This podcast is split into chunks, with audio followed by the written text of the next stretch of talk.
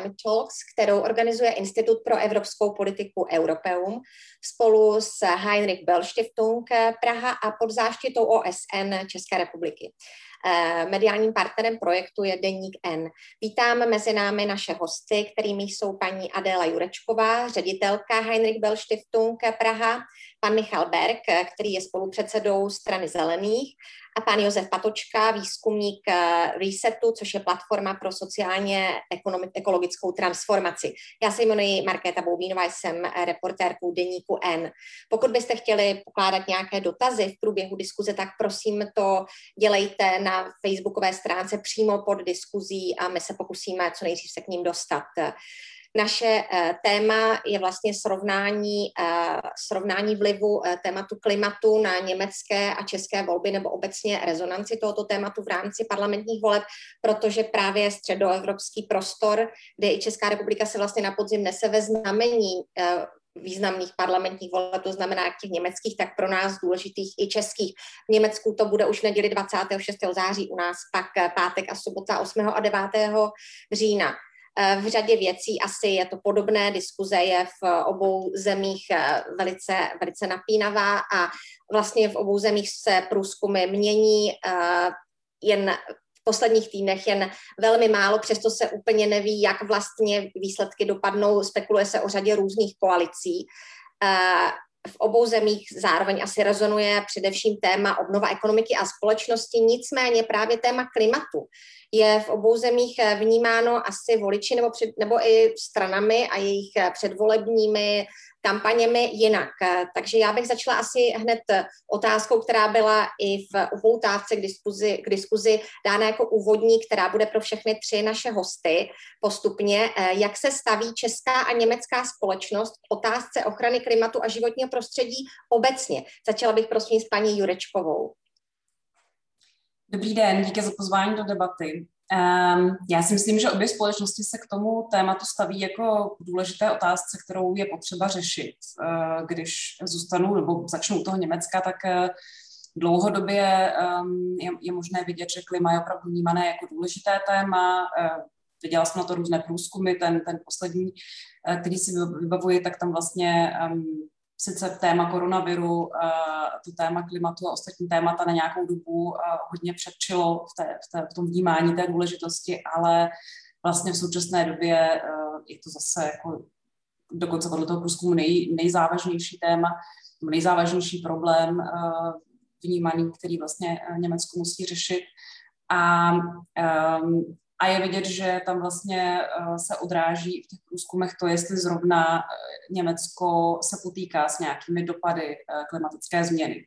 Třeba v roce 2019, kdy byla velká vlna veder, tak se to výrazně zvedlo a nyní zase v reakci na povodně v severním Porivní Vestfálsku. Takže ehm, to téma je dlouhodobě důležité a někdy se ukazuje, že, že tady ještě stoupá v té důležitosti. A v Česku Um, přenechám to možná kolegům, ale uh, nedávný průzkum uh, studie Masarykovy univerzity uh, ukázala, že vlastně přes 70% lidí ten problém vnímá, shoduje se na tom, že ho máme řešit.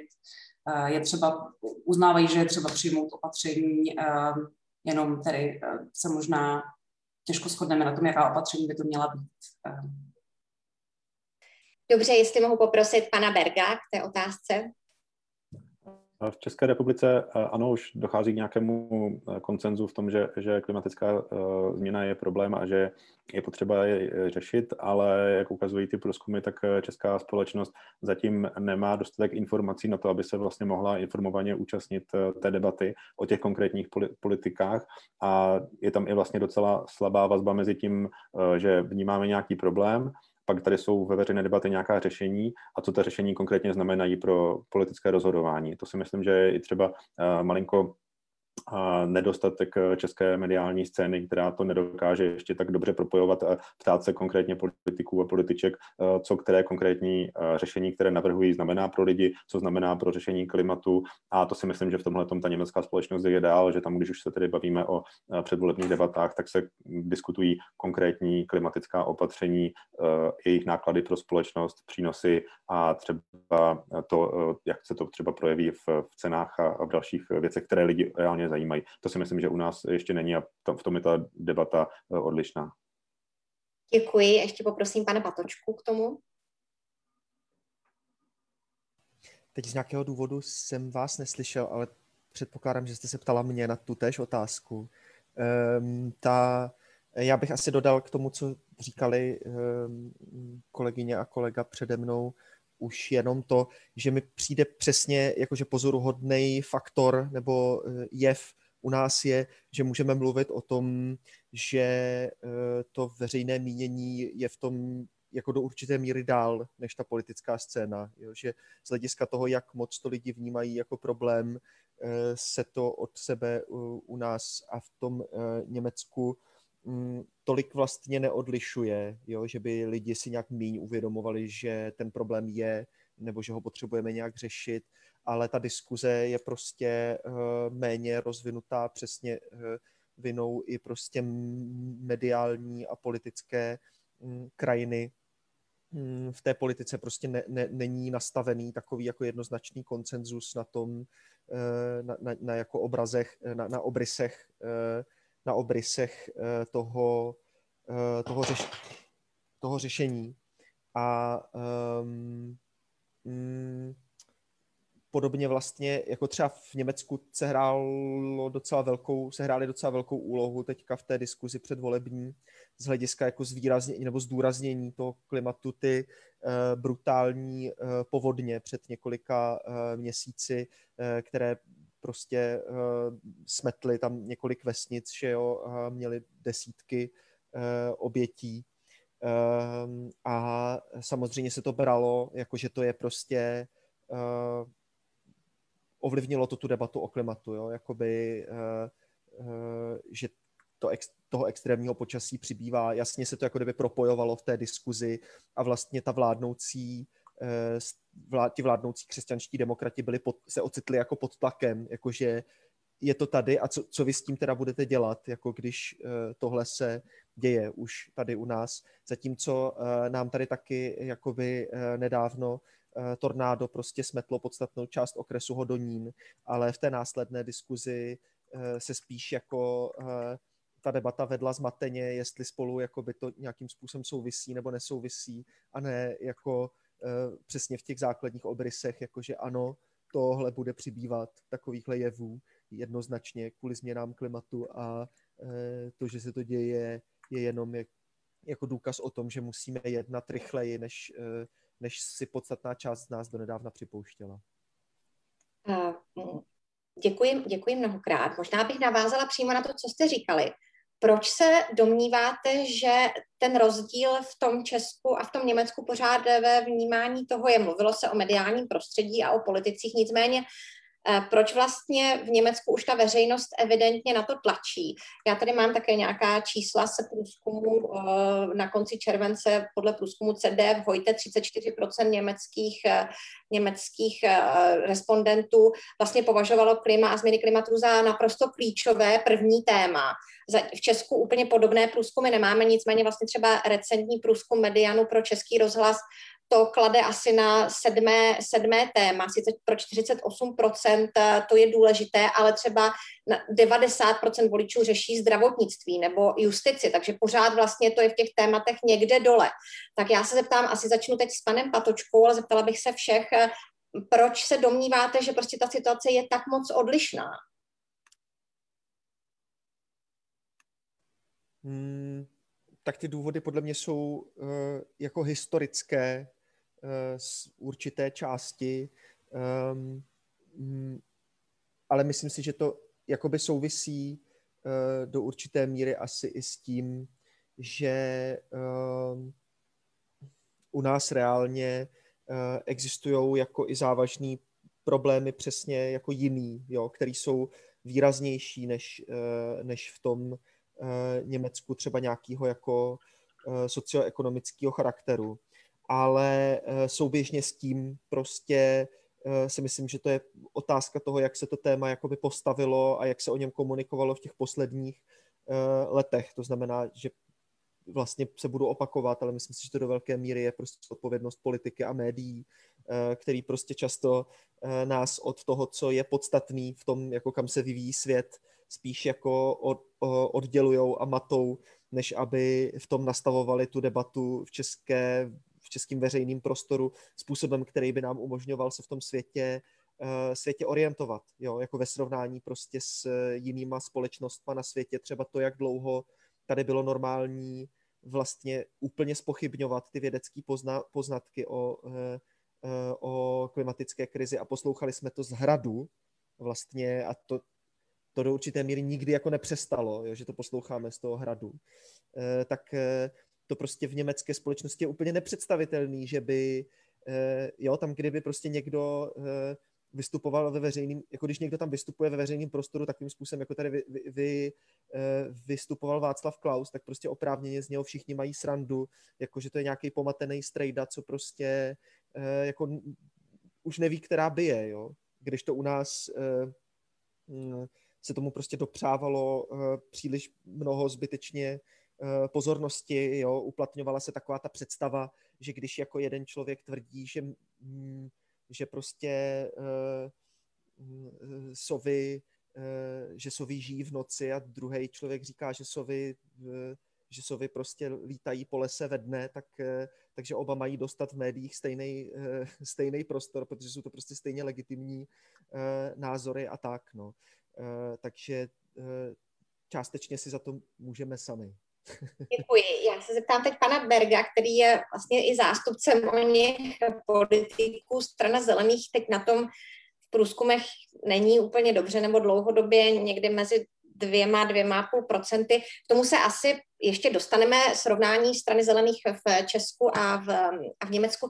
Nicméně vlastně tady padla slova, že za to trošičku nebo částečně mohou i politikové. Vy jste politikem, byť vy se snažíte tu agendu dopředu tlačit, přesto eh, je možné, že že prostě je teda ta chyba i na straně třeba politiků, kteří se tu klimatickou změnu, kteří se na to snaží upozorňovat.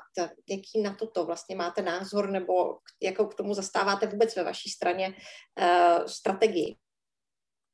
No, eh, určitě je samozřejmě vždycky uh, na místě se ptát, jestli ta témata, která jsou pro, ně, pro nás prioritní, tak jestli je dokážeme komunikovat tak, aby to bylo efektivní a účinné o, o tom, jakým způsobem se mm, komunikují témata spojená s klimatickou změnou, tak o tom existují prostě obrovské množství uh, průzkumů a data a ukazuje se, že to je i dost jako kulturní záležitost. V některých uh, společnostech funguje něco jiného, někde funguje uh, zase něco opačného. U nás uh, i ten průzkum, který dělali um, fakulta sociálních studií eh, v létě zveřejnili, tak tam se testovaly ty narrativy a ukazuje se, že vlastně to bylo jako poprvé, kdy se tak hluboce do české společnosti eh, snažil někdo vhlédnout a pochopit, jaké narrativy v Česku fungují a ukázalo se, že opravdu ten alarmistický anebo i zároveň protisystémový narrativ úplně nerezonuje Samozřejmě je otázka, jak tady tyhle ty zjištění potom přetavit v tu konkrétní eh, politickou komunikaci, což je věc, kterou se budeme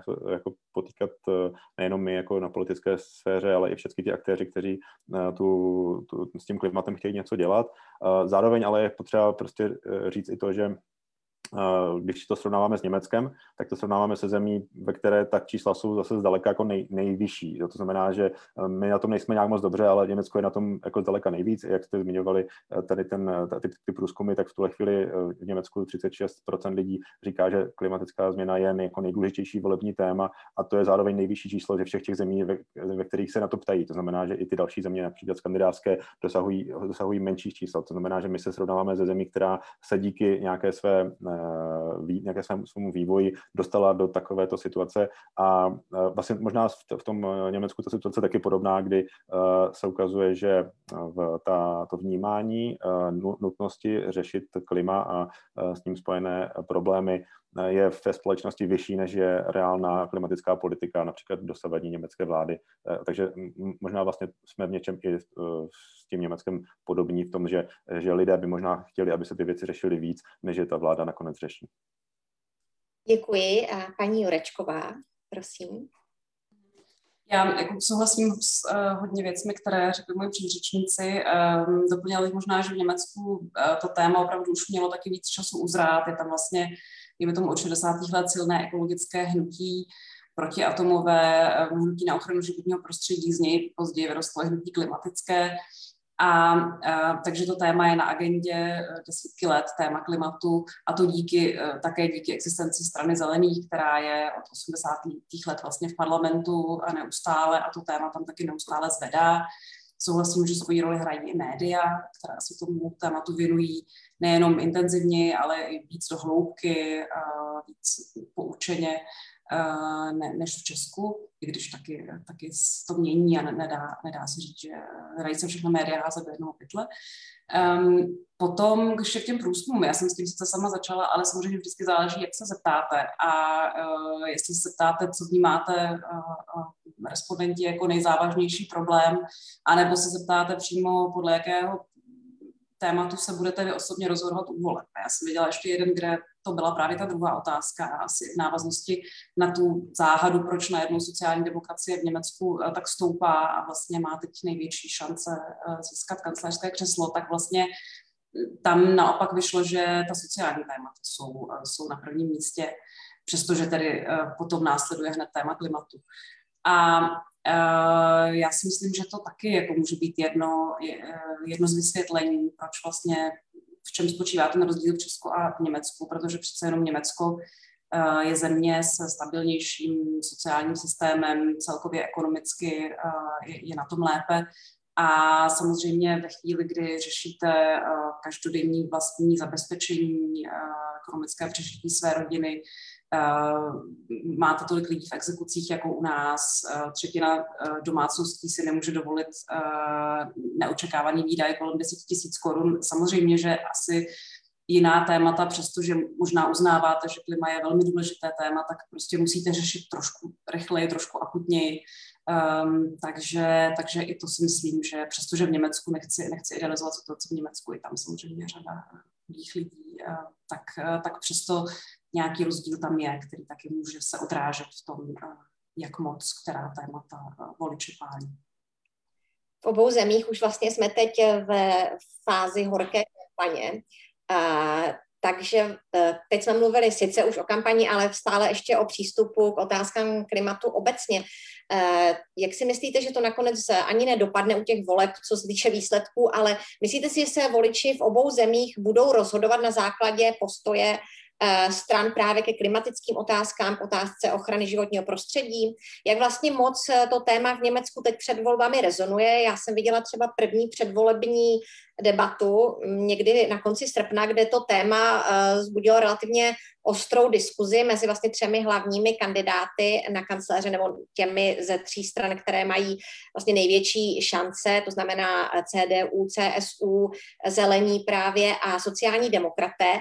A naopak, jak vlastně do jaké míry málo rezonuje v Česku před volbami, kdy třeba zrovna předvčerem spíše to premiér Babiš klimatické téma otočil až do negativní úrovně ve, vlastně v rámci kampaně, kdy naškl zelené eh, fanatiky v Evropském parlamentu z toho, že chtějí zákaz prodeje spalovacích motorů na unijním trhu. K těm samotným spalovacím motorům se dostaneme později, tak teď spíš, jestli bych mohla poprosit něco opravdu k tomu, jak moc to téma rezonuje a jak třeba moc to rezonuje negativně v Česku. Jestli můžu poprosit pana Berga nejprve.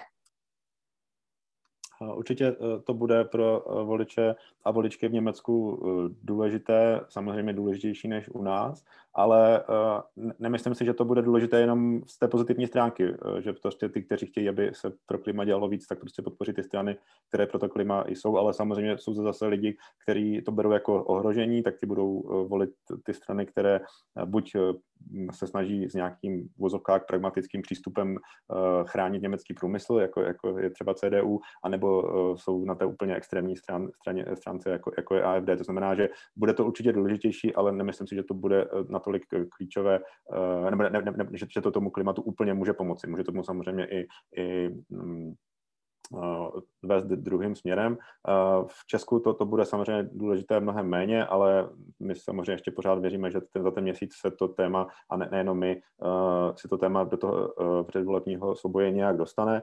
To, že se z toho samozřejmě stávají kulturní války, tak to je jedna věc. Druhá věc je ale, že pořád tady ta tady ten jako víc nacionalistický přístup k tomu, který, který řeší třeba pan Babiš nebo některé další subjekty, tak ten mm, není podle mě to, kvůli čemu se ty, eh, ti, ti voliči těchto stran eh, pro ně, pro ně rozhodnou. Takže to je vlastně nějaký jako uh, jeden z mnoha prvků, který, kterými se vytváří nějaký, nějaký pocit toho, jakým způsobem ty strany v úzovkách chrání naše, naše zájmy a nebude to pro při tom jejich rozhodování důležité. Myslím, že ta, ta obecně třeba nějaký ten antievropský narrativ v tom hraje mnohem větší roli, plus samozřejmě nějaké socioekonomické důvody pro, pro rozhodování. Takže to, že se to v té debatě nějak objeví, tak se může projevit oběma směry, ale myslím si, že v té české volební debatě to prostě bude mít i v, té negativním, v tom negativním pojetí menší prostor než v tom Německu. Děkuji, poprosím paní Jurečkovou. Um, tak já víc asi uh, budu mluvit o, o tom Německu. Um, ty německé strany, jak už tady zaznělo párkrát, opravdu vnímají, že veřejnost od nich žádá nějaké zásadnější kroky a to, aby brali opravdu ochranu klimatu vážně. Proto taky žádná z nich ten program neignoruje až na alternativu pro Německo, která uh, ten problém buď úplně popírá, nebo, nebo ho aspoň ignoruje a um, všechny strany chtějí dosáhnout klimatické neutrality, když různě rychle. Uh, všechny strany tedy říkají, že ano, snížení uh, emisí skleníkových plynů uh, je nutné, je, nutné dosáhnout cílů pařížské dohody, zastavit uteplování na um, 1,5 stupních. Um, takže všude to téma je obsažené v programech, ale otázka je samozřejmě, která strana to myslí opravdu vážně a opravdu bude ochotná podniknout eh, nějaké zásadnější kroky, až, až bude v té vládní odpovědnosti. Um, je vlastně zajímavé, že na jednu stranu opravdu ochrana klimatu v programech se v Německu ještě nikdy nehrála takhle velkou roli jako dneska, ale zároveň eh, se ty strany bojí, aby voliče přece jenom nevyděsili nějakými až moc radikálními změnami. A uh, takže tak jako testují vlastně, co, co je to minimum, co musí, co musí voličům slíbit, aby uh, splnili jejich očekávání a zároveň, aby, aby, to, aby to nepřehnali. Um, a uh, vlastně, když jsem se třeba dívala na nějaké ty předvolební debaty, tak tam překvapivě vládla jako u toho tématu eh, klimatu docela harmonie, kdy vlastně všichni byli říkali, opravdu je třeba být v tom hodně aktivní a dělat mnohem víc, až vlastně si člověk říká minimálně ty vládní strany, které už to dávno mohly udělat, tak proč tedy, proč tedy nebyly ještě progresivnější. Um, ale samozřejmě oproti Česku uh, až tak málo progresivní nebyly. Um, hodnotím to teďka spíš z toho německého pohledu. A um, v Česku se, ano, o těch tématech debatuje i vlastně v těch předvolebních debatách méně výrazně nebo skoro vůbec. Um, myslím si, že lidé jako cítí a tuší, že ti političtí představitelé v Česku na to vlastně stejně nemají ani žádnou příliš uspokojivou odpověď. A myslím si, že to tak jako opravdu je, že, že ty strany se s tím tématem až na třeba stranu zelených začínají teprve vůbec nějak jako popasovávat a přemýšlet, co, co, co tedy vlastně by měla být ta jejich klimatická politika. A um, pak tedy zase to sociální téma no, to v, tom hraje, v tom hraje významnou roli, um, kdy vlastně si myslím, že takové výroky, jako třeba výrok Andreje Babiše, tak můžou rezonovat, protože opravdu lidé cítí nějakou nejistotu, uh, cítí, že na jednu stranu v dlouhodobější perspektivě může ohrozit sucho a další extrémní projevy počasí, uh, tornáda a tak dále ale v krátkodobější perspektivě může ohrozit ztrát zaměstnání spojená třeba s přestavbou ekonomiky. Česko je hodně závislé na tady německém automobilovém průmyslu. Pokud se přestanou vyrábět spalovací motory, tak, tak co se potom stane, nahradí se za pracovní místa, pracovní místy v, v zelených odvětvích, anebo ne. takže možná jako ten podobně možná v nějakém ohledu jako u koronaviru, kdy člověk si nemůže dovolit třeba dva týdny uh, být v karanténě a přijít o veškerý plat, tak má třeba tendenci ří, říkat dobře, tak vlastně to není tak nebezpečné a je to jenom chřipka, tak, tak, tak můžou mít i lidé tendenci, pokud ví, že jim hrozí nějaká, nějaká změna, kterou by nemuseli přestát tak snadno, tak mít tendenci uh, věřit třeba Andrej Babišovi a být rádi, že říká, to jsou jenom ti bruselští fanatici, ale to vlastně není tak zlé a, a, já vás před tím ochráním. Tak myslím, že jako psychologicky to takhle může fungovat, přestože samozřejmě je, je hrozné, že toho populisté jako Andrej Babiš takhle zneužívají. Mnohokrát děkuji a poprosím pana Patočku. No já můžu navázat rovnou tam, kde skončila eh, kolegyně, eh, že jako tohle si myslím, že je, že je klíčový, klíčový problém té, té jako odlišné, eh, jak jsem o tom už eh, předtím mluvil, té odlišné jako recepce toho problému u nás a v Německu, že hm, si myslím, že to jako vyjadřuje pěkně uh, takový heslo, který používali žlutý vesty ve Francii během těch protestů proti uh, té uh, vlastně velmi regresivní Macronově daní um, zvýšené na pohonné hmoty, že elity se bojí konce světa, my se bojíme konce měsíce, jo. Takže prostě spousta lidí, když, um, že to jako je určitý faktor, jo.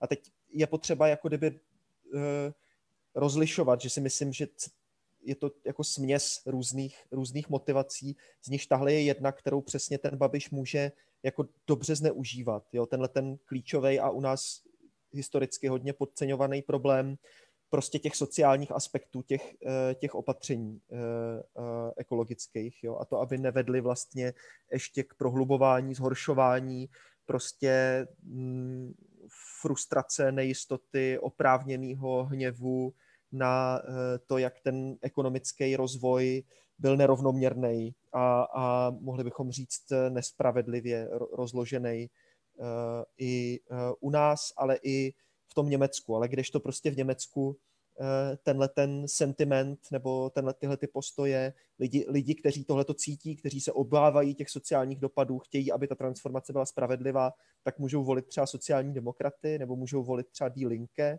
eh, tak eh, mm, anebo prostě zelené, tak u nás ten směr, který, jako tady není vlastně nikdo, kdo by to artikuloval takhle, jo. Ta, ta transformace se stát, nebo málo kdo, jako, jo. Transformace se stát musí, a, a my se postaráme o to, aby byla férová eh, ke všem a naopak jakoby ještě eh, je to příležitost, aby se napravily ty nedostatky těch posledních eh, let a tím pádem toho může zneužívat ten, ten Babiš. No a potom samozřejmě to je ještě jiný fenomén než ta nejistota, tak je, řekněme, fenomén určitýho jako vyloženě odporu vůči změně. Jo? A um, nějaké představy o tom, co je jako dobrý život eh, a že dobrý život zahrnuje spousta ježdění obřím autem po městě a uh, častý lítání a to, že jíme hodně masa. Uh,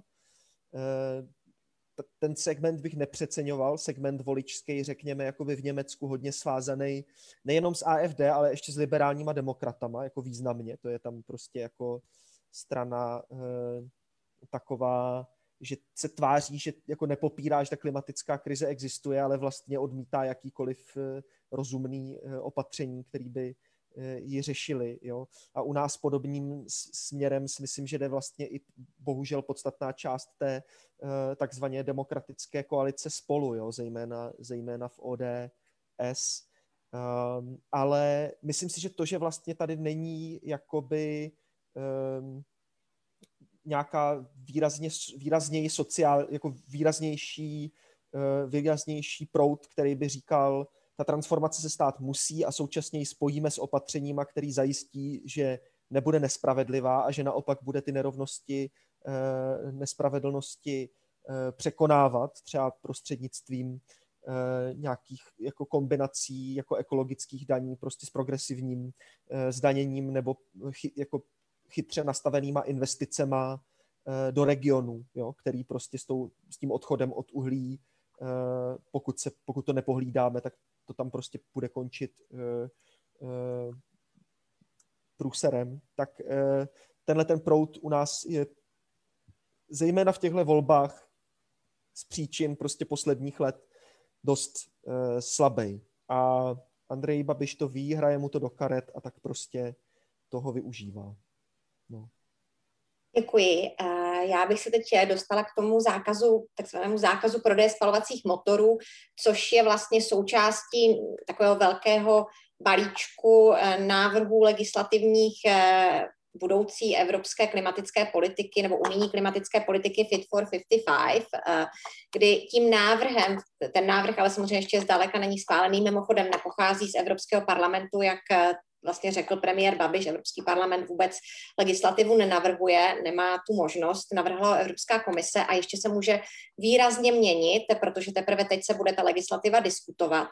Nicméně eh, ten primární návrh je takový, že vlastně v roce 2035 by se už na unijním trhu, to znamená, ty motory by se nadále mohly vyrábět, ale musely by se prodávat třeba v Rusku nebo jinde ve světě, nemohly spalovací motory, nesměly prodávat. Eh, u nás se opravdu toto téma zatím používá spíše v různých negativních konotacích. Nicméně, jak moc je důležité i pro německé voliče, jak se domníváte, protože právě v té první debatě, kterou jsem sledovala, jsem vlastně v této chvíli asi největší kandidát na kancléře, by nikdo neví, jak dopadnou koalice, sociálně demokratický kandidát, což je současný ministr financí Olaf Scholz, se tomu tak nějak jako relativně obratně vyhnul, protože uh, vlastně se tvářil, že je pro nicméně řekl, že by k tomu ani vlastně nemusela být nějaká celounijní právní legislativa, notabene stále se tomu vyhýbá i kancelářka Angela Merkelová odcházející. Eh, takže jak si myslíte, že to vlastně Německo, pro které je automobilový průmysl zásadní a od jak živa se vlastně tvrdí, že autom, nebo mnoho let se tvrdí, že automobilová lobby tam hraje velkou roli i v politice. Jak se k tomu ti voliči staví nebo mohou stavět? Protože tam budou samozřejmě nepochybně sociální rozdíly, přesto to téma je velké a důležité a bude důležité. Jestli můžu poprosit eh, nejprve paní Jurečkovou, pak eh, pana Berga, pak pana Patočku. Ano, tak to téma určitě pro Německo je hodně důležité. Automobilový průmysl je prostě dlouhodobě jednou z páteří německé ekonomiky. A automobilky se sice navenek tváří, že se snaží nějak přeorientovat na elektromobilitu a další alternativní pohony, ale reálně se dá, že si nechce moc sloučit se spalovacím motorem a minimálně by chtěli co, co, co nejdéle jet uh, nějak dvoukolejně. A zaspávají teda tak trochu dobu, protože uh, firmy v jiných zemích často už jsou technologicky dál a uh, není jisté, že budou ty německé firmy tak úspěšné v výrobě zelených aut, jako to bylo u těch benzínových a naftových minulosti.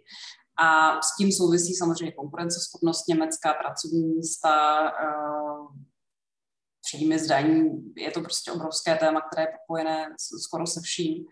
A právě proto se i taky většina stran nebo řada stran bojí do toho tématu nějak moc, um, moc výrazně šťouchnout uh, nějakým radikálním zásahem. Um, navíc některé ty německé strany konzervativní a nebo právě zmíněná FDP, liberálové, mají k tomu automobilovému průmyslu tradičně hodně blízko. Takže určitě ho nechtějí nějak ohrozit. Spíš sázejí v těch programech na pobídky než na, na zákazy. Ty tedy konzervativnější a ekonomicky liberálnější protržní, dejme tomu strany, eh, věří tedy to tržní řešení eh, především v to, že vyřeší to trh, vyřeší to inovace, um, o zákazu, vyloženě zákazu registrace spalovacích aut mluví vlastně uh, jenom zelení a bílinké v Německu a obě strany, myslím, um, mluví o roce 2030. Eh, zároveň je samozřejmě důležité té otázce mobility a um, tom, jak vlastně nahradit, není to jenom o tom, jestli vlastně nahradit spalovací motor eh, elektrickým uh, motorem, ale, ale taky jde o podporu samozřejmě veřejné dopravy, cyklistiky, Eh, zajímavé bylo, zelení třeba přišli s návrhem eh, podpory eh, nákladních kol ve městech, což samozřejmě je to spíš jako téma, téma pro, pro, pro městskou populaci. A zvedla se kolem toho velká debata, že vlastně um, tady jenom jako obsluhují zájmy svých městských voličů, kteří prostě se to poměrně drahé vlastně jako nákladní kolo koupí, ale no, byla to taková trošku podivná debata, ale každopádně je potřeba to téma vnímat trochu komplexněji, nejenom, nejenom řešit, uh, jaký motor a jaké auto.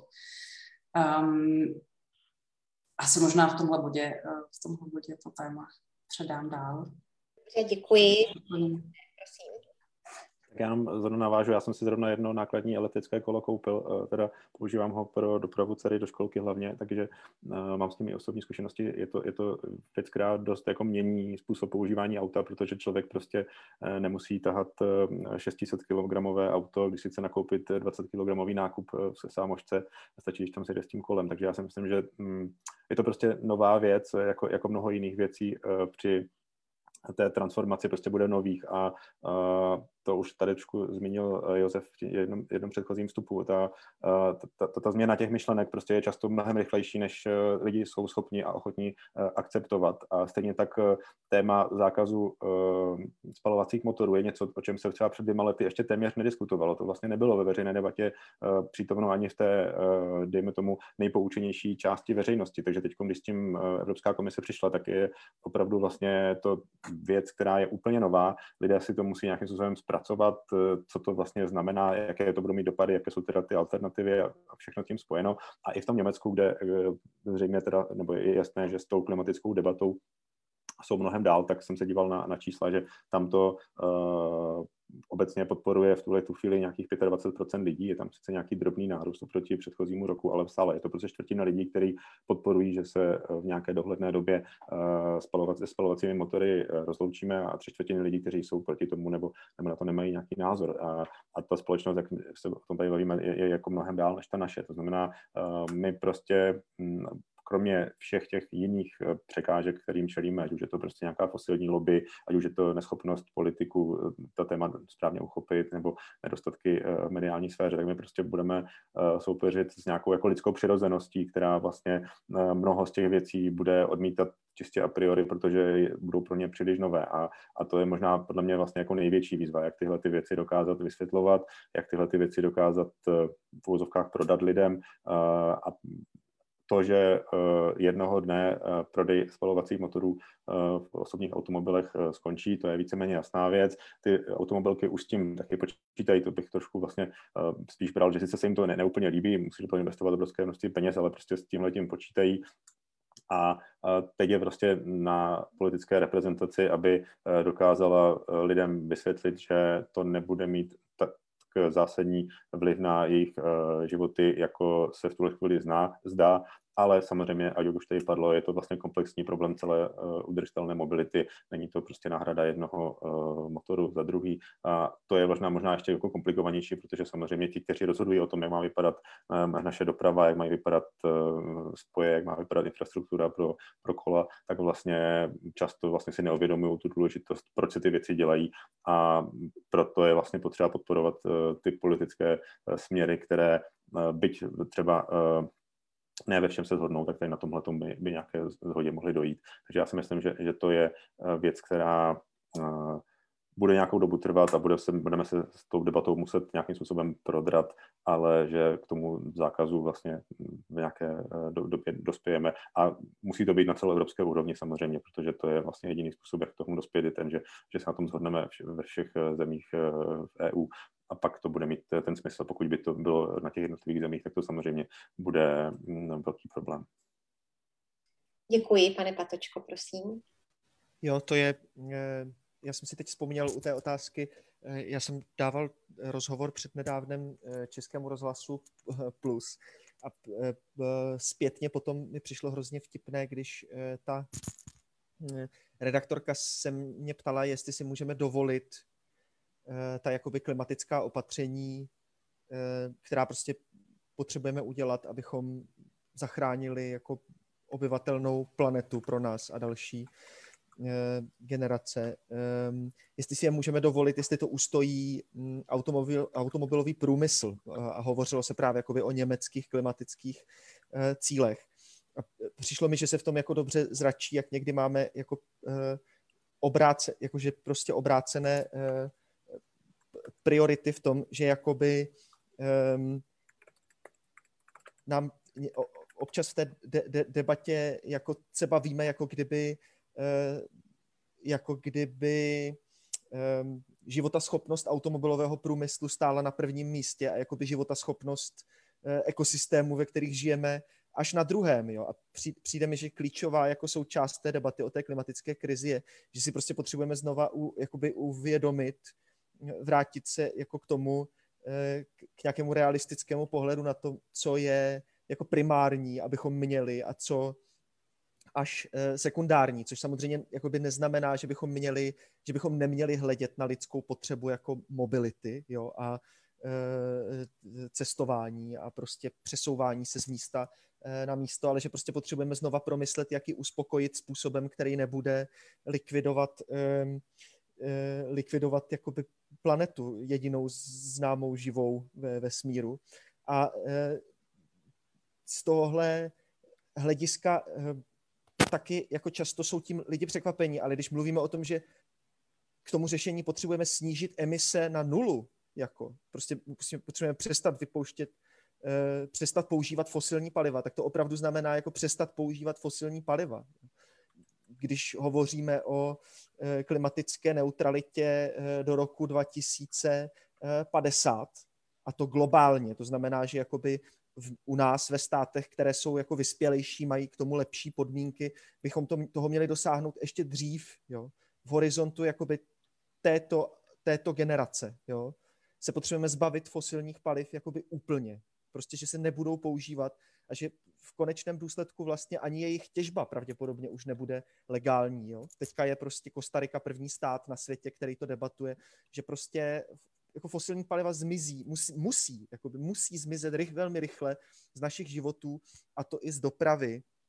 A e, dneska zrovna v Německu vyšla studie, jo, že Německo jako z technického hlediska, kdyby se stát do toho opřel, ta společnost, byly dostatečné investice, by mohlo přejít vlastně k bezfosilní energetice ve všech sektorech, i v dopravě, už do roku 2030, během následujících deseti let.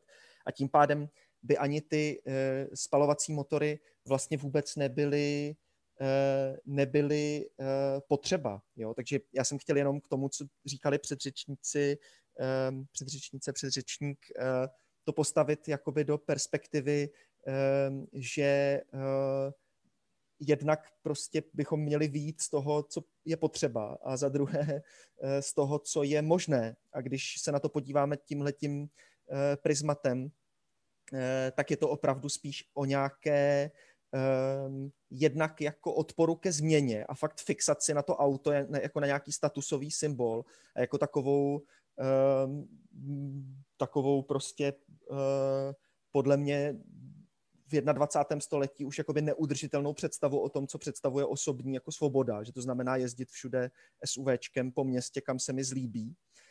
No ale samozřejmě je tam i ten sociální aspekt a to si myslím, že jak jsem mluvil o těch komplexních řešeních, která nám umožní už ty auta jako nepoužívat v takovém míře, tak mi přijde, že v té debatě je důležité zdůrazňovat jako, jako klíčový rozdíl mezi městem a venkovem. Jo? A že v těch městech se těch aut opravdu můžeme zbavit úplně relativně rychle, zatímco na tom venkově prostě potřebujeme velmi sociálně ohleduplná řešení, eh, zejména prostě nějakým způsobem podporovat to, aby ta elektromobilita byla eh, dostupná jo, pro ty lidi, aby prostě náhrada eh, toho, aby to neznamenalo, že se ty spalovací motory budou zakazovat nebo rušit prostě bez náhrady a že nějaký lidi budou jako živořit, často lidi, kteří potřebují to auto, protože dojíždějí za práci, nejsou tam tak dobré spoje. Prostě k tomu musíme přistupovat jako ke komplexnímu problému, kde je potřeba být jako citlivý k reálným jako potřebám lidí, jo, když to ve městech opravdu ty auta prostě nepotřebují, jako můžeme se jich zbavit relativně velmi rychle, protože tam máme prostě velmi silnou veřejnou dopravu, můžeme jezdit na kole, chodit pěšky, zkracovat vzdálenosti a tak podobně. Děkuji. Eh, já se teď podívám na první otázku, kterou tady máme z pléna.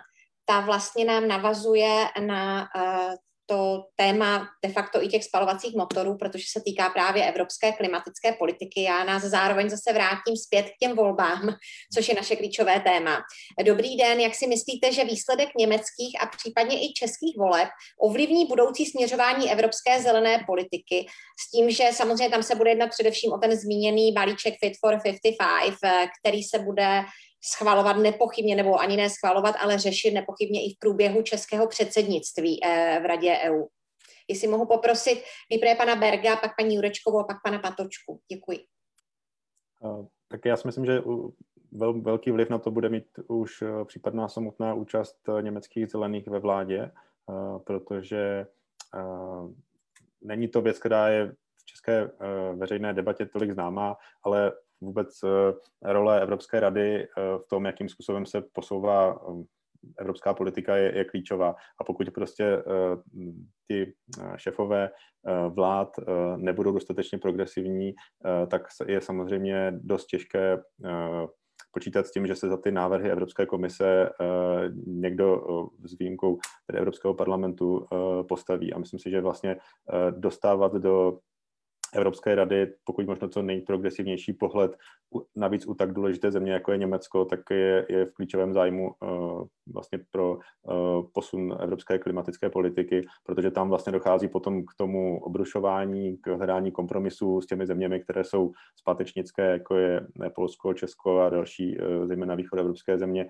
A pokud tam bude jako větší drive uh, posouvat ty věci dopředu a uh, což třeba právě Angela Merkel nebyla až tak příliš eh, schopná, nebo respektive pro ně to nebyla priorita. Ona třeba dokázala prosadit jiné věci, které můžeme brát jako pozitivní a dokázala pro ně najít konsensus eh, na té evropské úrovni, tak u té klimatické politiky to určitě eh, Německo nebylo, které by na té úrovni té Evropské rady dokázalo ty věci posouvat dopředu. Takže myslím si, že je opravdu důležité, aby němečtí zelení tím, že budou ve vládě, dokázali tady tuhletu nějakou hm, silnější eh, roli v klimatické politice hrát i na té evropské úrovni. No a co se týče eh, české vlády, tak samozřejmě tam, pokud by se podařilo eh, nějakým způsobem opět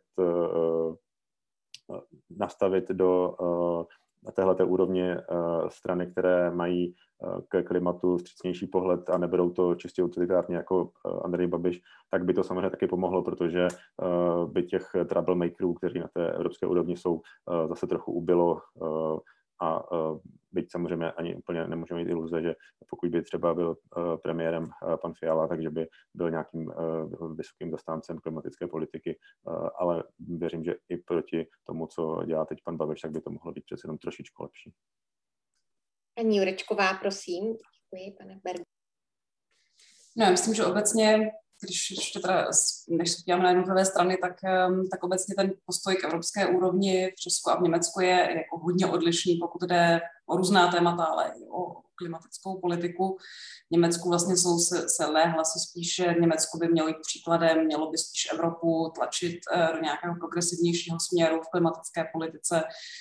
Um, často se jako kritizují i relativně z našeho pohledu progresivní uh, evropské návrhy, um, zatímco u nás spíše tendence stěžovat si na to, že, že právě podobně jako jste citovala Andrej Babiše, ale, ale vlastně dělají to různé strany, že, že je to tady přehnané a že se necháme do něčeho tlačit a nakonec tady ty návrhy z evropské úrovně spíš ti, kdo si přejou nějaké progresivní kroky, tak, tak spíš obhajují, než, ne, než by vlastně měli kapacity na to nějak uvažovat o tom, jak to vlastně dělat lépe.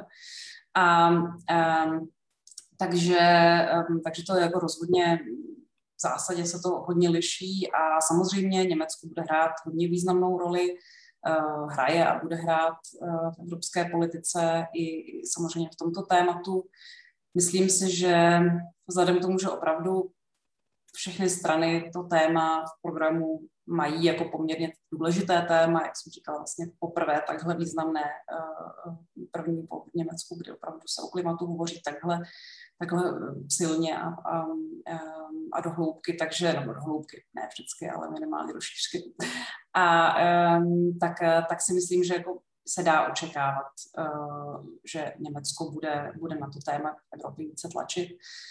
Samozřejmě ale záleží, kdo, kdo bude kancléřem a kdo bude ve vládě. Pokud to bude Armin Laschet, tak se dá očekávat tak trošku pokračování toho, co, eh, jak už říkal Michal Berg, eh, o dědictví Angely Merklové, která z našeho pohledu možná v tom nebyla úplně neprogresivní, ale z německého tedy ty kroky byly velmi opatrné a ne dost rychle. Um, těžko, těžko předbíhat. No. V Česku um, neočekávám nějaký jako velký zvrat k, k nějaké velmi um, progresivní a ambiciozní klimatické politice, ať už ta koalice se nakonec staví jakkoliv, ale samozřejmě může být hůře i lépe.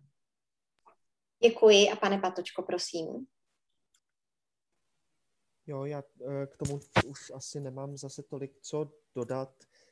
Možná jenom, že um, z čeho si myslím, že je rozumný mít uh, obavu určitou, nebo co, co by mohl být, uh, mohla být dynamika nešťastná uh, pro nás i pro Evropu, um, by bylo, kdyby vlastně pokračovala taková jako dynamika určitá, kterou jsme viděli i v té um, otázce migrace, kde vlastně docházelo k takové jako polarizaci té evropské uh, politiky uh, a pokud prostě bude pokračovat vláda Andreje Babiše, tak uh, s, v, společně prostě s nějakým jako přiostřením útoků vlastně na politickou pluralitu pravděpodobně můžeme očekávat, eh, že jakoby neskončí s tím letím zneuží, s takovým jako zneužíváním tady téhleté jako protievropské a současně antiekologické retoriky eh, po těch volbách, ale že v tom vlastně bude, eh, bude mm, pokračovat a bude pokračovat tím směrem, jako aby, aby vlastně Vyšegrad fungoval jako, jako prostě frakce, která se snaží Eh, tu Evropu v tomhle, eh, řekněme, eh, brzdit. Mm, přičemž, přičemž tam prostě je i to, že vlastně, jak jsem předtím říkal, jo, tak k téhle dynamice si myslím, že přispívá i ten jako nerovnoměrně rozdělený ekonomický rozvoj nebo nerovnost v té evropské ekonomice, kde vlastně eh, prostě Česká republika nebo Maďarsko do velké míry jsou jako periferie té německé eh, ekonomiky, jsou na ní prostě závislí a tím pádem tím ekonomickým vývojem Německa budou jakoby zasaženi tak jako tak a souběžně s tím jakoby politicky se budou jejich elity tvářit, že směřují jako opačným uh, směrem, tak to prostě může jenom prohloubit dynamiky, které prostě vlastně jako jsou odstřediví a do budoucna, zvlášť v těch krizích, které se jako blíží a do kterých prostě, v těch bouřlivých vodách, do kterých jako vplouváme jako civilizace, tak potom prostě uh, to může být nešťastný i pro budoucnost evropské integrace nebo uh, demokracie prostě na kontinentu jako takové. Takže toho se bojím. A myslím si, že z tohohle hlediska je důležitý, aby vlastně ty hnu, jakoby zelený proudy u nás i v tom Německu tlačili přesně i na jako větší ekonomickou, ekonomickou a politickou solidaritu, eh, jo, na vyrovnávání těch, těch, těch, těch tendencí eh, k tomu, že prostě eh, Něme, Něme, že jo, centra jsou bohatá a periferie zaostávají. V rámci prostě toho přechodu k té uhlíkové neutralitě se snažit tohle spíš prostě vyrovnávat, než prohlubovat. Jinak nám to bude prostě dělat problémy a bude to předvídatelně jakoby Eh, vyvolávat odpor vůči eh, té ekologické politice samotné a to by bylo eh, velice nešťastný vzhledem k tomu, v jaké jsme situaci. Děkuji. Máme tady další dotaz. Ráda bych se zeptala, zda jste zaznamenali politiky a političky obou zemí mluvit také o devastaci biodiverzity, na níž do velké míry závisí naše schopnost dosáhnout uhlíkové neutrality. Umírající lesy, mrtvé lány polí, vymírající hmyz nejsou témata, která by obyvatelstvo nechávala až tak chladným. Nebo se mýlím? Poprosím paní Jurečkovou, pana Patočku a pana Berga, prosím. No, musím říct, že nezaz, možná jsem to jenom nezaznamenala, ale že by to bylo velké téma, samozřejmě dlouhodobě je, je to téma, třeba právě umírání hmyzu, některá z těch témat, která tam vlastně ta zatelka zmínila, tak se o nich určitě mluví, ale teď konkrétně v těch předvolebních debatách i v těch programech mám pocit, že by to bylo tak v popředí. No, přestože chápu, že samozřejmě by to tak asi mělo. Um, no, ne, ne, nemám úplně ten, eh, ten pocit. Více se určitě diskutuje o klimatu, přestože ta témata spolu tak úzce souvisí. Tak to téma klimatu jako takové je výrazně v popředí, energetika, zmíněné spalovací motory, obnovitelné zdroje energie. Um, Děkuji. O mnohem více. Pane Patočko, prosím. Já si myslím, že to musím říct, že jakoby sleduju to, jakým způsobem je jako zvládám ještě sledovat, jak se řeší to klima v Německu trochu, ale eh, že bych teda jako eh, vel, nějak velmi pečlivě sledoval, eh, jak se promítá do předvolební debaty biodiverzita, tak to se nebudu tvářit, že se mi daří, ale možná jenom takový obecný komentář k tomu, že, si, že mi přijde, že je jakoby do určité míry nešťastné a přijde mi, že už je jako na čase to i reflektovat a prostě to říkat v různých debatách, že my jsme se za těch posledních pět let na to klima tak trochu jakoby zafixovali jako na takovej, eh, ale ona to ve skutečnosti je dost úzká výseč jako mnohem širší ekologický krize, jo, a jako po, počínajícího prostě kolapsu různých ekosystémů, eh, kterýho prostě to klima je jenom jako aspekt, ale přesně ta biodiverzita je hned ten jako pravděpodobně druhý největší uh, problém.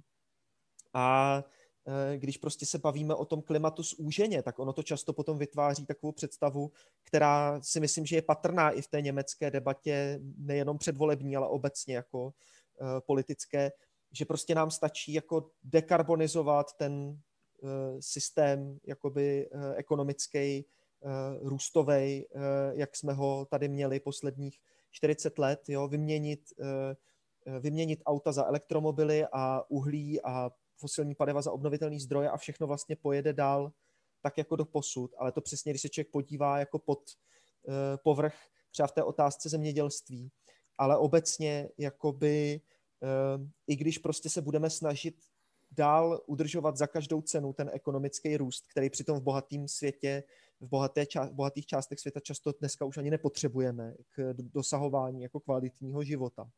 E, tak a, a, a budeme se tvářit, že jediný problém je to klima a vlastně výměna jako kdyby jedněch zdrojů za druhý a budeme tím pádem třeba stavět jako kdyby strašně moc těch obnovitelných zdrojů, jo, a oni taky nejsou zadarmo, jo, mají spotřebu prostě nejenom energie na jejich jako výrobu, instalaci, ale i prostě těch, těch materiálů, včetně vzácných materiálů, který se těží často v hrozných ekologických podmínkách v globálním jihu, tak prostě se nám snadno může stát, že prostě eh, jakoby eh, nabouráme do těch ekologických mezí a eh, prostě si zničíme eh, ten eh, ekosystém eh, nenávratně eh, jinak, třeba právě skrz eh, problémy s biodiverzitou nebo prostě s jinýma cyklama, než je ten uhlíkový. A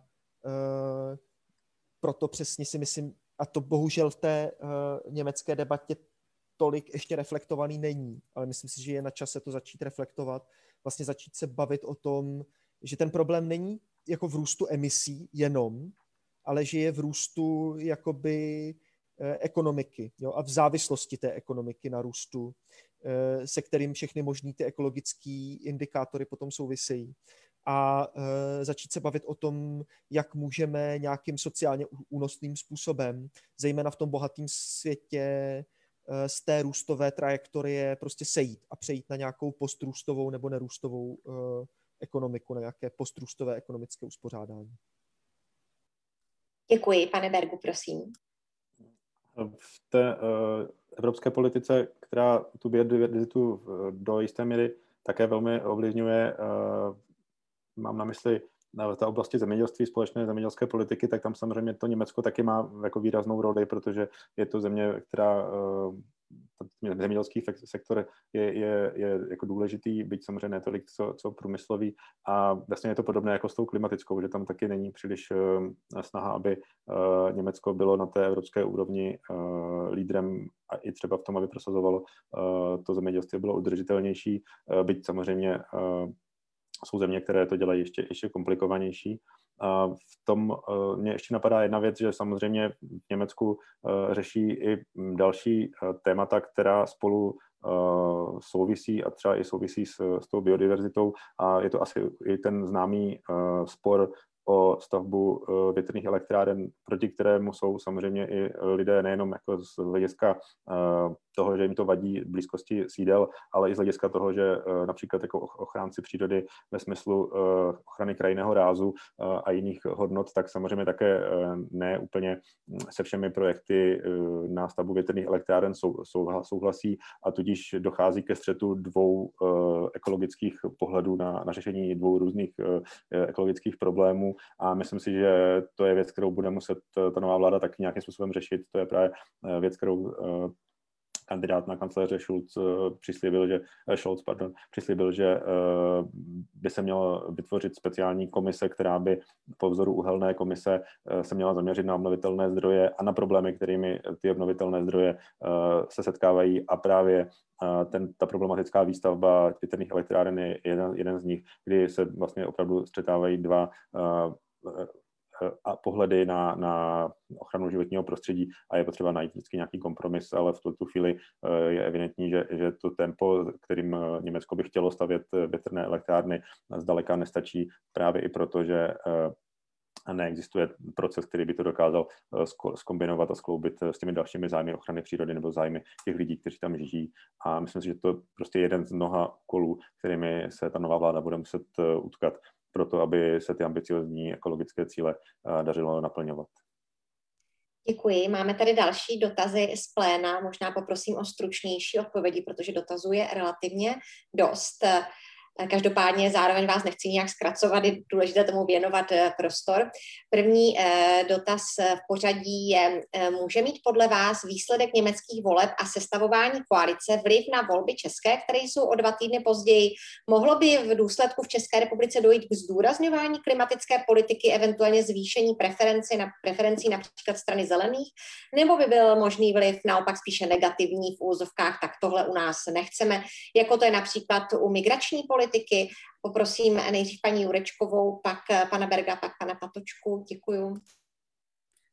To zajímavá otázka. Já myslím, že záleží na tom, jak se to bude, samozřejmě jak to, jak to v Německu dopadne, ale taky jak se to bude v Česku reflektovat. Eh, jsou možné přesně oba přístupy, kdy, kdy jako myslím si, že obecně úspěch německých zelených by, by, by mohl být uh, mohl by nějak jako pomoct minimálně těm tématům, která zelení razí ale, ale možná i českým zeleným eh, v nějakém slova smyslu v tom, že opravdu je vidět, že takováhle strana může být i jednu stranu, eh, jeden často vypadalo um, vlastně nejsilnější stranou v naší sousední zemi, um, teď uh, v současném místě je, je na, třetím, uh, třetí pozici.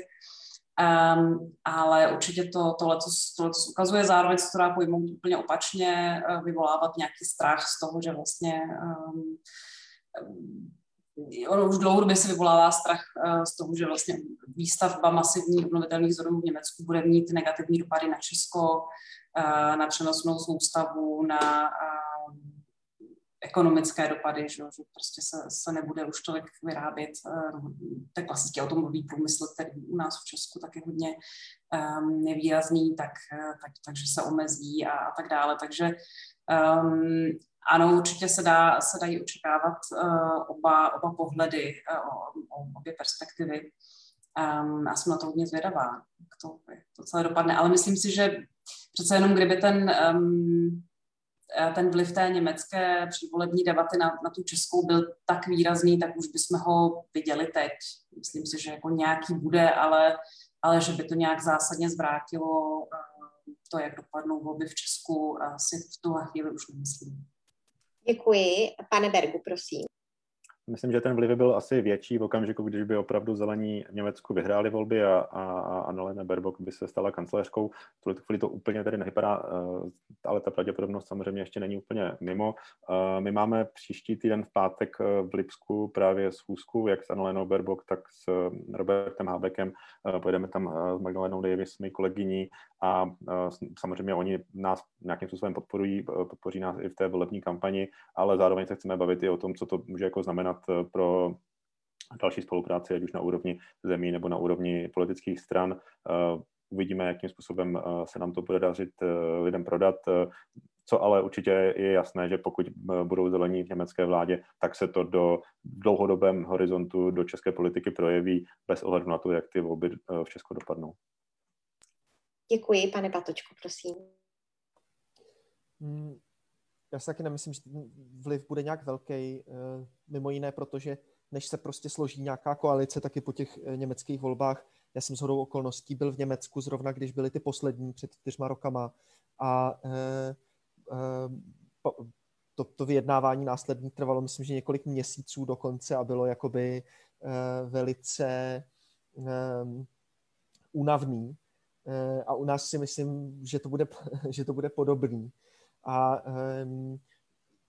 a mimo jiné, že ta česká jako kdyby kampaně je dostatečně vypjatá na to, aby zahltila veřejný prostor sama svýma vlastníma problémama a skandálama se dostatečně, než aby se nějak výrazněji reflektovalo uh, Německo. V něčem to je možná z dlouhodobého hlediska je to možná škoda, v tomto případě možná, že budeme za to i rádi, že se to třeba nebude dít způsobem přesně, který by byl spíš, um, spíš k horšímu. No. Děkuji. Ještě než se dostanu k další otázce uh, od diváků, tak tomu předřadím jednu svou, na kterou posléze ta otázka může navázat. Je to otázka odklonu od uhlí, což je vlastně další důležité téma Eh, v Německu dokonce už i Bundestagem prošel zákon, kde se stanovilo datum rok 2038 pro odklon kompletní od uhlí. Nicméně ve volební kampani se to vlastně řeší. Třeba sociální demokraté teď mluví o dřívějším datu, roce 2034. Naopak v Česku stále Žádné datum proto není. Uhelná komise v prosinci loňského roku doporučila rovněž rok 2038. Nakonec ale vláda vlastně nerozhodla a e, několikrát již oznámila, že to nechá na vládu příští, respektive na vládu po volbách. E, jak moc si myslíte, že to téma je důležité právě v předvolební době, v kampani, jak v Česku, tak i v Německu, když byste to nějak srovnali? Tak já možná začnu, eh, je to možná až jako sekundárně, ale myslím si, že už si toho lidé začínají všímat a to je nějaká eh, úroveň cen a ceny energií a podobně. A když už se tedy potom začneme pídit, tedy jako jakého, jakého důvodu eh, ty ceny energií rostou, tak potom docházíme k cenám emisních povolenek a věci, které s tím souvisí a myslím si, že dřív nebo později se to prostě na talíři objeví. Možná se to neobjeví natolik silně ještě v této volební kampani, když nějaké náznaky už jsem taky zaznamenal, ale prostě objevovat se to bude a tady je potom samozřejmě problém, že česká vláda to, na ten problém odsouvala, neřešila a ten, ta náhrada těch uhelných elektráren, které budou ne, nerentabilní, vlastně tuhle chvíli není úplně na stole, takže to aspoň v tomhle tom je to Německo trochu dál, byť a na to uhlí je ten, ta oblast, ve které Německo má velmi špatnou pověst a náhrada těch fosilních zdrojů se jim tam opravdu nedaří, to znamená, že a tam bychom si asi neměli úplně brát uh, příklad, ať už co se týče uh, jejich výstupu uh, termínu z uhlí, tak obecně jakým způsobem k tomu dospěli. Děkuji. Já se omlouvám, že jsem nepožádala řečníky odpověď. Poprosila bych teď pana Patočku a pak paní Jurečkovou. Um, samozřejmě, že záleží, jak dopadnou ty volby a jak se bude vyvíjet ta politika jakoby dlouhodobě, ale přijde mi, že Mm, vlastně ten plán s tou komisí, eh, plán jakoby průmyslu a těch firm, teď myslím v Německu, eh, těch firm eh, i uhelných, který historicky mají velmi úzký vztahy teda k CDU, CSU, zejména teda v severním Poríní Westfálsku proslule, odkud pochází i Armin Laschet, takže volební lídr teďka CDU v těch eh, volbách, že jo, tak tam byly i prostě vysloveně korupční kauzy, kdy prostě poslanci Bundestag nějaký křesťansko-demokratičtí eh, současně byli jako na výplatní pásce RVE a tak, tak jo, dokonce myslím, že Fridays for Future němečtí vedou svoji tu předvolební kampaň hodně cílí právě na Armina Lašeta a mají heslo, jakože ne jako severní Poríní Westfálsko, že prostě ne, ne, nesmí být celý Německo řízený tímhletím, eh, tímhletím způsobem. Eh, a eh, že ten plán jakoby selhal do velké míry, že to byla, před, že byla představa, že se to jako uzavře, jako že to je kompromis rok 2038 a hotovo a už se o tom nebudeme dál bavit, ale jako ty ten vítr těm protestům proti uhlí z plachet to vůbec nevzalo a do toho přišel vlastně ten přelomový eh, rozsudek německého ústavního soudu, že prostě ta politika eh, vládní je vlastně ilegální. Jo? Takže už Angela Merklová, která přesně jak říkala Adéla Jurečková, tak pro nás se nám zdá jako nějaká klimatická hrdinka. V německém kontextu je to spíš taková jako pragmatická zdržovačka, tak, tak prostě musela zpřísnit ty cíle docela výrazně a tím pádem si myslím, že ten jako dlouhodobý trend je k tomu, aby to ve skutečnosti bylo dřív. Jo? A že to ten rok 38 v tuto chvíli, to je něco, co by si přála jako uhelná lobby a uhelný průmysl, ale z největší pravděpodobností to tak nebude. A u nás to je stejný a projevuje se to i v tom, že dokonce ten rok 38 je jakoby tak eh, mimo realitu už, že vlastně ani vlá, že to ani nestálo té vládě za to, aby ho jako odhlasovala, jako že to teda je to politický rozhodnutí, jo. A e, téma budou ty sociální dopady prostě. A my jsme na ně teda jakoby nepři, jakože vlastně e, to, co by ta uhelná komise reálně měla udělat ideálně, a samozřejmě záleží strašně i jako u nás na tom, jak se vyvine vláda příští, je prostě říct, víme, že to skončí dřív, pravděpodobně už do roku 30 a potřebujeme být, i kdybychom to nechtěli, tak i na tuhle variantu být připraveni z hlediska těch sociálních dopadů, zejména na ty regiony, kterých se to týká, aby prostě, uh, aby to prostě nebyl jako velký problém. No. Děkuju. A teď se dostanu k tomu dotazu. Je, pardon, já jsem vynechala paní Jurečko, já se omlouvám. Ono toho vlastně už není, není moc co dodat. Já taky si myslím, že ten uh, rok 38, jak v Česku, tak v Německu, není úplně ambiciozní. V Německu bych jenom k tomu ještě uh, dodala to, že vlastně Německo zároveň eh, vystupuje z, z, z uhlí, ale zároveň i z, z atomu. Takže vlastně jako u nás si myslím, že opravdu tím pádem je to ještě méně ambiciozní, protože pořád se ještě atomová energie částí společnosti politiky je považovaná za obnovitelný zdroj a, a vlastně uh, může třeba to uhlí nebo ten potenciál se tam, je tam hledán, viděn v ní, že, že může to uhlí částečně nahradit, uh, což v Německu ne, takže v Německu opravdu to uhlí bude třeba nahradit masivní výstavbou obnovitelných zdrojů, což, uh, což ty, uh, ty politické strany i žádají. Um, CDU už tady zaznělo, on teda Armin Laschet se, se dokonce uh, naopak prezentuje tím, že jako on je on je teda taky ten potenciální klimatický kancléř a, a, a že v, v jeho spolkové zemi uh, už uh, ten odstup od uhlí uh, se podaří dřív, což ale, jak už tady uh, taky zaznělo, tak ono nakonec se to asi podaří všude dřív. Um, ale Eh, tak, tak, takže opravdu ano, ty, ty, ty konzervativní a protržní pravicové strany um, s tím tolik nechvátají. Uh, zelení chtějí uh, s výrobou energie z uhlí skončit uh, do roku 2030 dosáhnout tedy toho opravdu tou masivní stavbou obnovitelných zdrojů, ale jak vlastně na ní získat peníze je taky zásadní otázka a tam vstupují do hry ty, ty emisní povolenky, odvody, jak už zmiňoval Michal Berg. Tam zelení taky měli vlastně konkrétní návrh toho zvýšení které samozřejmě potom dopadne na ceny třeba pohonných hmot a tak dále, což zase může, jako, nebo nemůže, ale negativně dopadne i eh, hlavně na ty, kteří si to, eh, ten nárůst cen méně můžou dovolit. Ale oni vlastně přišli s návrhem uh, zavést um, energii geld, prostě zpětný transfer vlastně části toho, co takhle stát vlastně vybere, um, tak občanům. A vlastně nakonec, když se to propočítá a je, je jasné, to, to už jsou jako uh, různé studie uh, už dávno, je, myslím, že i v Česku, ale v Německu rozhodně, že vlastně ti, kteří uh, na tom nejsou ekonomicky uh, tak lépe, tak vlastně i méně emitují. Prostě méně létají, méně konzumují.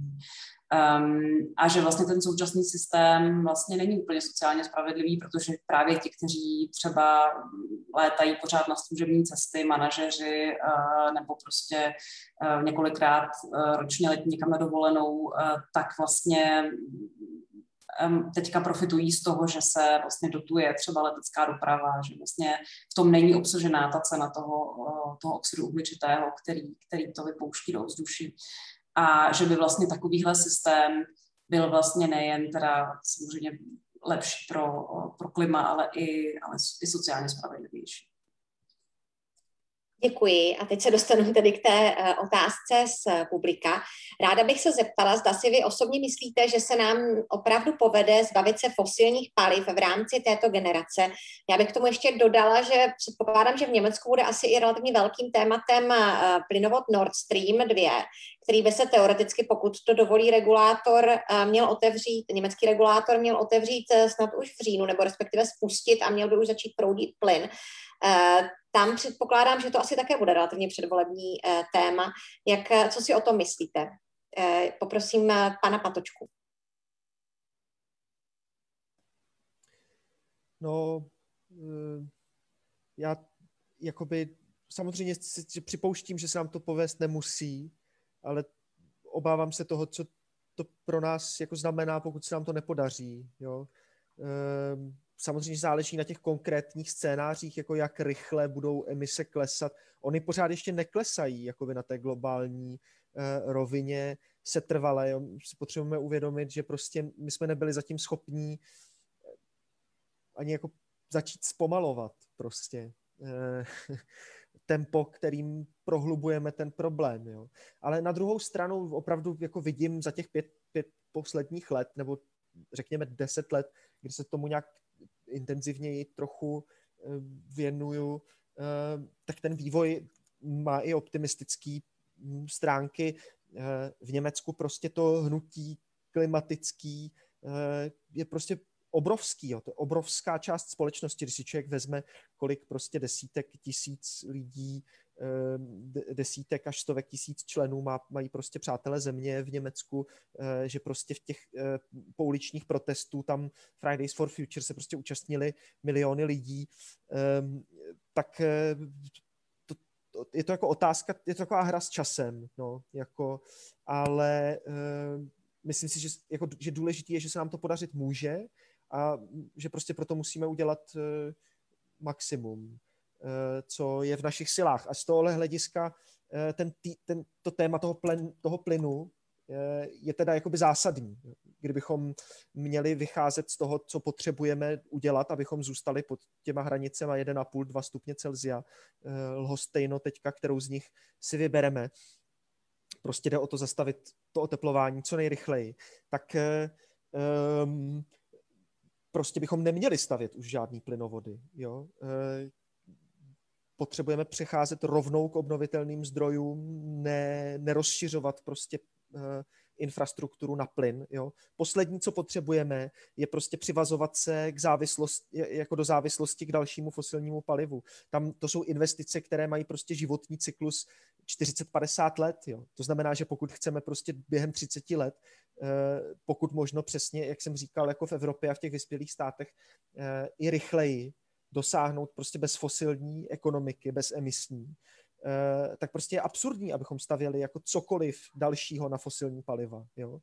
Potřebujeme dožít, nechat dožít tu infrastrukturu, kterou máme teď na ně a nahradit ji prostě obnovitelnými uh, zdroji a zastavit ten přechod od uhlí k plynu si myslím, že je jako zásadní úkol, protože samozřejmě ten průmysl a ta lobby fosilní a nejenom nejenom jako kdyby uhelná, ale i ropná, protože jako plynový a ropný průmysl v podstatě jsou ten samý, tak eh, eh, ten tlak na prosazení vlastně přechodu k tomu plynu je obrovský, protože mm, to umožňuje těm firmám jako udržet si postavení na trhu, který by ztratili, když přejdeme k obnovitelným zdrojům, který mnohem spíš budou v rukou nějakých menších firm nebo třeba přímo obcí. Eh, tak, tak ten tlak na ten plyn jako kdyby bude velký. No a bude potřeba mu čelit v nejbližších letech. Děkuji, poprosím paní Jurečkovou. No tak bude to určitě výzva um, skončit se, se všemi právě výzva v tom, že, že se to má stát v podstatě zároveň. Uh, skončit s uhlím, uh, skončit s atomovým teatr není fosilním zdrojem, ale Německo s tím taky chce skončit a zároveň tady i, i s tím plynem. Ten plyn se prostě v tuhle chvíli považuje za nějakou přechodovou technologii, což vždycky je takové jako okřídlený výraz, ale v skutečnosti to znamená, že tady ještě s námi může být hodně dlouho.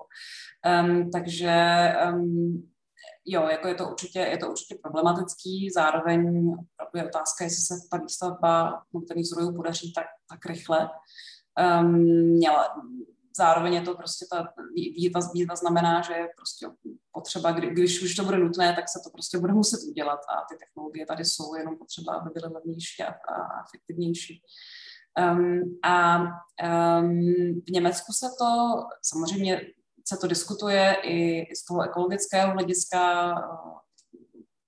Zelení to zvedají děle, samozřejmě iniciativy, občanská společnost, ale um, hodně se to vlastně, řekla bych, že víc než z toho ekologického hlediska se, to, se ten Nord Stream uh, 2 diskutuje z hlediska geopolitického a z, z hlediska vlastně závislosti na Rusku, na těch velkých firmách, Gazprom, vlastně uh, tenhle ten díl uh, vyjednal bývalý kancléř Schröder, který dneska sám pracuje pro Gazprom, což, což už samo o sobě asi stačí.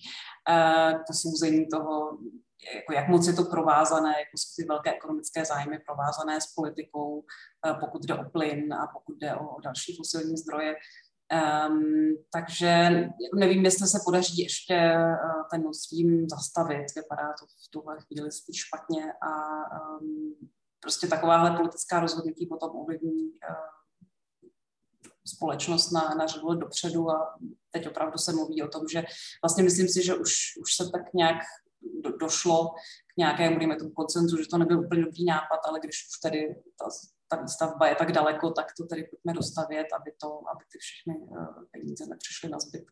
Uh, bude to těžké, myslím, prosadit, ale pokud, pokud se, uh, se staví taková koalice, která k tomu bude kritická, což je možné, tak jak to vypadá podle těch současných um, kombinačních možností, tak, tak se to může stát a tak, um, tak uvidíme. Třeba, třeba ještě se podaří. Děkuji. Poprosím pana Berga, poprosím zároveň trošičku o stručnost. Máme tady ještě jeden poslední dotaz potom z publika. Jenom, jenom stručně vlastně ty, na tomhle příkladu toho Nord Streamu 2 se ukazuje, že a podobně jako říkal Josef, že není možné odlišit klimatickou politiku a sociální politiku, tak stejně tak prostě není možné oddělovat od sebe klimatickou politiku a geopolitiku, bezpečnostní uh, politiku uh, obecně hodnoty v politice, pokud prostě budeme brát eh, mezinárodní vztahy pouze jako obchod a pouze jako eh, způsob, jakým být vstříc ekonomickým zájmům jednotlivých aktérů, tak se ukazuje, že to vlastně potom se vrátí zpátky úplně v jiných oblastech. Takže a to je další věc, kterou, s kterou si tady odnáší Angela Merkel, že prostě byla vůči Rusku až moc vstřícná, což vedlo nejenom k nějakým, dejme tomu, geopolitickým krokům Ruska v, v vněšování se třeba do zájmu Evropské unie, ale je to právě potom výsledkem i projekt, který vlastně je velmi antiklimatický. Takže ještě jednou zelenou politiku nelze dělat bez toho, že bychom dodržovali hodnoty i v jiných oblastech, než je ekologie. Děkuji za stručnou odpověď a je tady ten poslední dotaz. Víme, jestli zelené v Německu volí převážně mladší voliči? Mohla by za větším úspěchem zelených témat v Německu stát větší volební účast mladých oproti České republice? Poprosím paní Jurečkovou.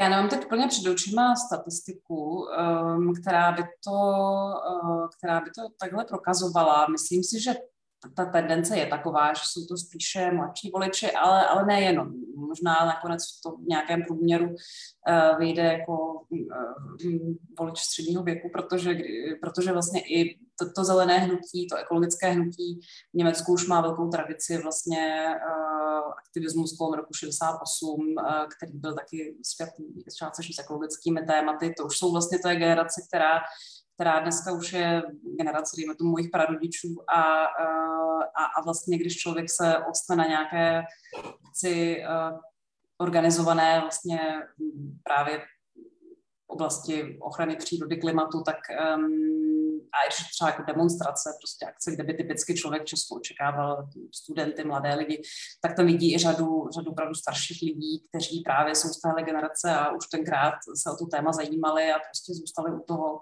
a jsou dnes um, třeba stejně aktivní jako tenkrát.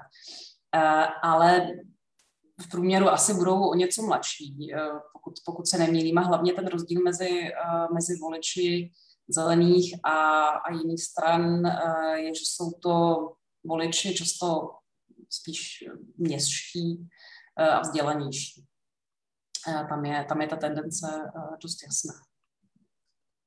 Děkuji. Pane Bergu, prosím. Já jsem si to uh, našel to konkrétní číslo, protože si to, si to pamatuju z těch evropských voleb, ze kterých máme jako kdyby poslední výsledky, tak tam uh, ve v té věkové kategorii pod 25 uh, měli zelení výsledek 34% a v té kategorii nad 60 let měli uh, výsledek 13%. A pamatuju si tedy, že pokud by volili jenom lidé pod 60, tak, eh, tak zelení vyhráli ty volby. To znamená, že ten jako věkový aspekt tam hraje obrovskou roli. Eh, naopak u toho CDU, CSU, tak tam je to velmi výrazně opět zase pro ten, ve prospěch těch starších voličů. Takže eh, ten věk tam hraje velkou roli. Nemám informace o tom, jaké jsou návyky německých voličů, co se týče účasti ve volbách podle jednotlivých věkových skupin. Tam si myslím, že to nebude tak, eh, třeba nebudou ty rozdíly tak velké jako v, eh, v Česku, ale nemám na to přesná čísla, takže eh, v tomhle tom směru ještě nevíme samozřejmě, jak moc to může tu věc ovlivnit, ale to, že ten německý mladý elektorát směřuje k volbě zelených v mnohem větší míře než k jiným stranám, tak to je potvrzené v těch výsledcích. Děkuji. Já k tomu jenom dodám, že v něch zmíněných eh, volbách do Evropského parlamentu byli zelení v Německu druzí z 20,5% na jaře, myslím v květnu 2019. A poprosím ještě pana Patočku. Jo, já jsem chtěl jenom jako kdyby doplnit, to už je tak spíš jako zajímavosti pro kontext, že mi přijde vlastně celkem významný i to, mm, do jaké míry lze mluvit o tom, že ty mladí lidi, jakoby, že podstatná část jich tu stranu zelených třeba volí, mm, ale přitom uh, jo, se jí necítí uh, jako dokonale reprezentovaní, protože ta strana zelených německá taky není jakoby jednolitá, homogenní. Jo? A teďka uh, kolegové naši dělali vlastně srovnání z hlediska klimatu jako politických programů. A uh, nejlíp vyšly teda zelení a Die Linke, uh, nějak tak jako přibližně podobně. Ale vlastně z toho průzkumu jakoby vyplývalo, že žádná strana jakoby nemá o docela výrazný kus program, který by byl adekvátní snižování emisí, dostatečně rychlýmu jako pro 1,5 eh, stupně eh, Celsia a třeba jako německý Fridays for Future, který vedou vlastně docela jako výraznou předvolební kampaň, eh, podobně jako ti naši, tady domácí Fridays for Future svolávají vlastně předvolební stávku na to 24. září, tak, tak to jako by přebírali tady tuhle tu studii a operovali s tím, jakože podívejte se, prostě ani ty nejlepší strany, eh, ani ty nejlepší strany prostě nemají adekvátní, eh, jako úplně adekvátní eh, ten, ten program a tím pádem samozřejmě jako do budoucna ta strana tímhle je i v nějakým vleku, jo? že to není jenom, že ty mladí jakoby volili ty zelený s, vždycky s nadšením, ale do určité míry tam jsou i jakoby proudy mezi tím mladým voličstvem, který by si přáli, aby ty zelení byly ještě důslednější. No. Dobře, děkuji. Eh, já vám obecně děkuji za velice zajímavou diskuzi a zároveň bych vás a také naše publikum na závěr ráda pozvala na příští debatu v rámci Prague Climate Talks, která bude vlastně těsně před českými volbami a bude už po těch německých, bude to 5. října. A tématem bude 26. klimatická konference OSN v Glasgow a co od ní můžeme očekávat. Konference byla vlastně odložená kvůli koronaviru a proto bude až teď na podzim, nicméně uh, asi bude velice významná v dalším sledováním klimatickém řady zemí, nejenom vlastně Německa a Česka. Minimálně to ovlivní tu diskuzi v těch zemích. Děkuji mnohokrát, přeji vám hezký zbytek dne.